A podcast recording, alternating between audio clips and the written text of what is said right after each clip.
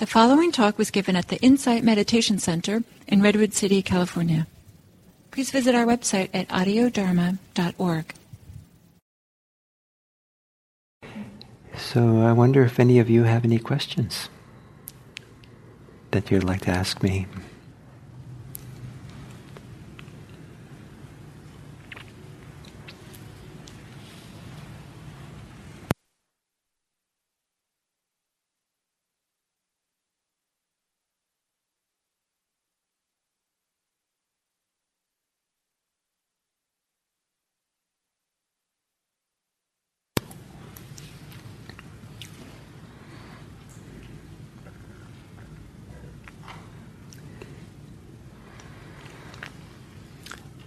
In the Dharma, in, classically in Buddhism, there is this idea of trying to make good karma. And one of the ways to make good karma is to ask questions.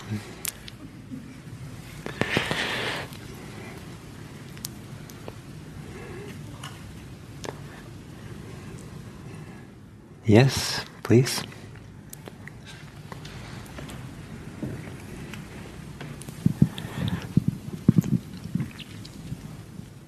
In the interest of generating good karma, I'll ask a question. Is it on? Okay. Um, Gil, I wonder if you could just talk a little bit more about what you were talking about this morning. Um, uh, mindfulness of emotions, feeling the experiencing them through the sensations of your body, and then um, can't remember the rest of my question. You mean the, the morning on YouTube or the morning? Yeah, the morning on YouTube. Yeah. So more about uh, experiencing sensations in the body and the, in, in, relationship to to emotion, emotions. emotions. Yeah. Mm-hmm. Yeah. Uh, I think that if we had no sensations in our body, if we kind of like just, you know, unplugged all the sensations in our body, we wouldn't know what emotions we're having. We wouldn't know what we're feeling. We might have ideas, but um, I think that we wouldn't really, it'd be hard to discern. I mean, even so, I mean, sometimes different emotions have a lot of similar, sometimes body activation, but we can feel the difference between, you know, uh, you know, anger and alarm or something. And um, and so the idea is to um, and, and to feel the sensations, feel in the body what's been activated through the emotion. And one of the advantages of that is that that's always in the present moment.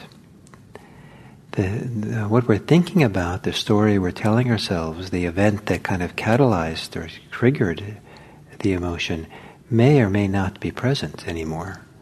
It might have happened 10 years ago.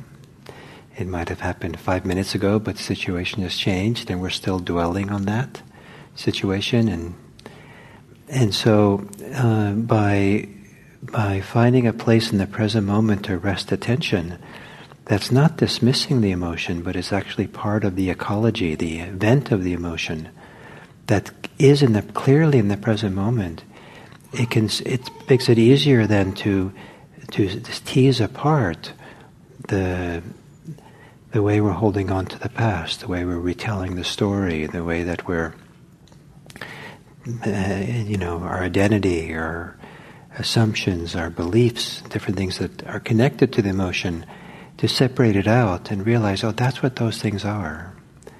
And again, not to dismiss them or, or dis, disrespect the stories and the identities and all those things, but um, to be able to tease it apart, so to see, oh, that's what it is, as opposed to thinking that emotion, the emotion is the thing. Emotions are composite. They're a collection of things that come together. And many people just relate to the emotion as a thing itself. And then it's hard to find our bearings with it. But if we see it as made up of parts, different char- different compose, and then st- separate out the parts, then sometimes it's a lot easier to to be present and deal with each component part. Some people have policies around the emotion. Like if I'm angry, I'm right. You know, it doesn't matter. You know, that's just that. that's the you know. So they're they're relating to the anger as a thing that I know that I'm right. Thank you. Whereas, oh, what is this anger? Oh, anger is a lot of fire in the belly. There's a lot of story. There's a lot of identity with who I think I am, or how who I am, who I think I am, has been challenged by that person. There's a lot of fear that's going on. I'm afraid that what the person said is going to somehow challenge something about in my life. And so now we see there's made up of things. There's the, there's the anger, there's the fear, there's the sensations that are playing. There's then how I react to the sensations. There's the upwelling volcanic feelings.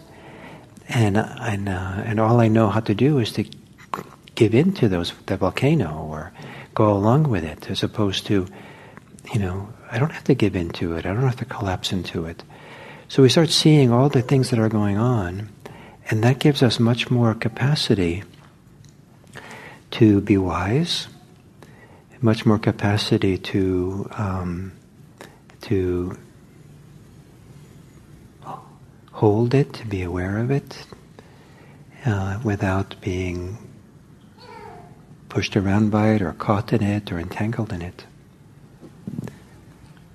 So, um, I guess I'm interested in the part between feeling the sensations in the body and I guess sort of like seeing the stories and the identification and whatnot. That seems more like um, intellectual activity or I don't know, mental activity than sensory activity. So, is there like an order that that happens or? Well, you have to realize that when I'm teaching mindfulness, I'm teaching what's appropriate or most useful, I think, as a general idea, uh, how to how to be mindful of these things. But that isn't the only strategy, the only uh, approach to dealing with our life. Some people, when they hear mindfulness teachers talk confidently about being mindful, they think that's the only thing you're allowed to do. But in fact, there's a lot of other things that are wise to do. So so, so part of mindfulness is to put you in a better position to see the terrain, see what's happening for you, uh, have a better view, better relationship with it all. Not so that mindfulness is going to be the solution, but so that you can be wiser about what to do. And, uh, and so it might be that you decide, yeah, mindfulness is the way to go. And let me just be mindful of this. And I'm on retreat anyway, so I might as well that's, trust this process, or it might be, you see, you know, I keep telling the same story over and over again. And that story keeps going on and on, and I'm really stuck on that story. And I think I need to kind of spend time with the story. Maybe I'll find a friend that I can um, just tell the story with, and maybe they can ask questions, or maybe they can, maybe they have some observations to tell me. If I tell the story to them, what do they hear that I don't, I'm not hearing? so there's you know so you know there's all these um, there's all these choices to be made you know I, I, but mindfulness helps us to put us in the place where we can make better choices and um, and mindfulness one of the one of the hallmarks of mindfulness practice at least from a Buddhist point of view is for us to be mindful and to see clearly um, where our reactivity is where we're for and against, where we're getting tangled, where we're uh, attachments have come into play, and where we're, what we're grasping at, what we're pushing away, and to work with that and learn how not to give in to that, to learn to relax that, so that then we can see the emotion more clearly. But if we're seeing the emotion through our attachments, through our resistance, through our reactivity to it, we don't really see the emotion very well.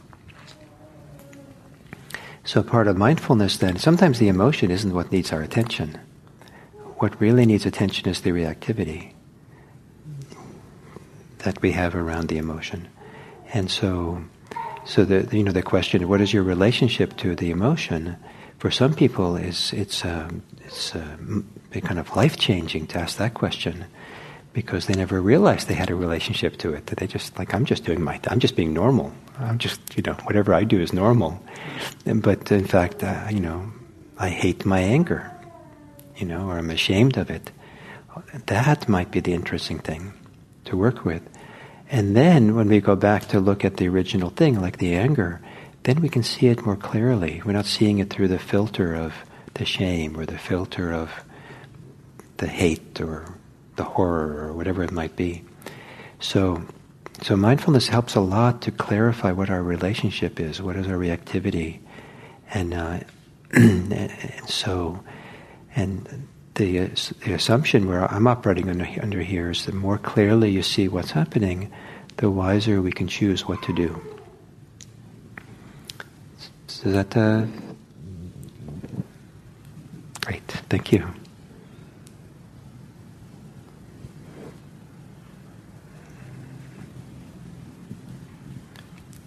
Yeah, can you can you turn the volume up a little bit, Nana? Because um, and, yeah, and if you hold it, if you hold it also horizontally, then it's also the sound goes better. They're, yeah, they're built to be to be used that way.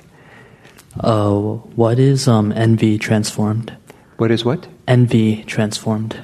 What is um, it when it's transformed? Yeah, like you know how greed transformed is generosity oh, and hatred transformed is love. Oh, envy. That's a good question. I've never thought about it.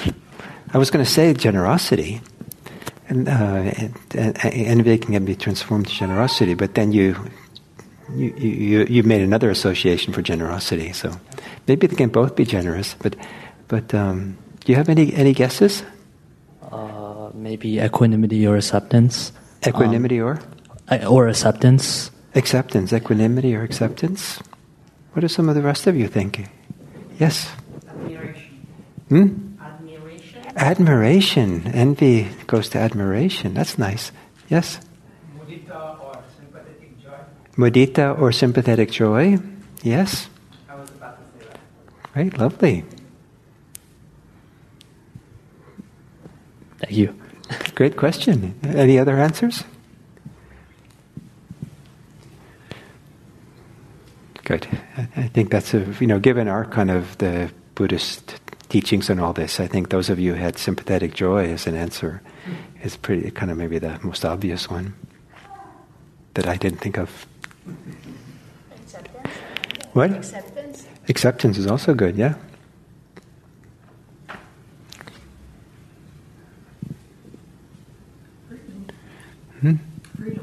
Freedom.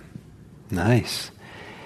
The um, you know, the, the, one of the distinctions that Buddhism makes, uh, it's not explicit, but uh, it's kind of built into the teachings, is that um, some emotions uh, come with attachment that's built into what they are, and some emotions come with lack of attachment. As long as they come with attachment of any type at all, uh, it's not healthy for us. And, uh, and so the practice is to help us release the clinging, release the tension of attachment. Um, and then we see what the wise thing is to do. If something remains that uh, thus has no attachment in it, uh, that can be motivating to take care of ourselves, take care of a situation, protect ourselves, do what we need to do. But um, the lack of attachment or the acceptance doesn't mean that we we're just passive and just, you know, just, I'll just go along with it. That, that's not healthy either, sometimes. But, you know, but without attachment, then the question is, what, no, now what's the response? What's the appropriate thing to do now? And my hope is that as we become less attached, we also became le- become less inhibited by fear. So it's easier to step forward and do what needs to be done. We can speak up, for example.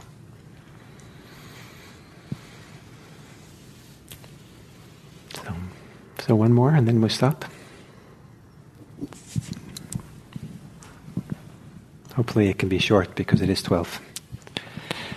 Um, For the hindrance of sloth and torpor, you uh, you like rigidity. Uh, what exactly is rigid, and what's the relationship with uh, shutting down? Yeah. So in the in the in the Pali dictionaries, the definition for um, what's usually called sloth uh, is rigidity, as we freeze. So I think the English idea of uh, fight or fight, uh, you know, fight or flight, or fight or freeze. Sometimes when we get really afraid, we get numb, we get tight, we get rigid, we get frozen in some way. And and uh, and when I saw that in the dictionary, I said, "Oh, the sloth and torpor.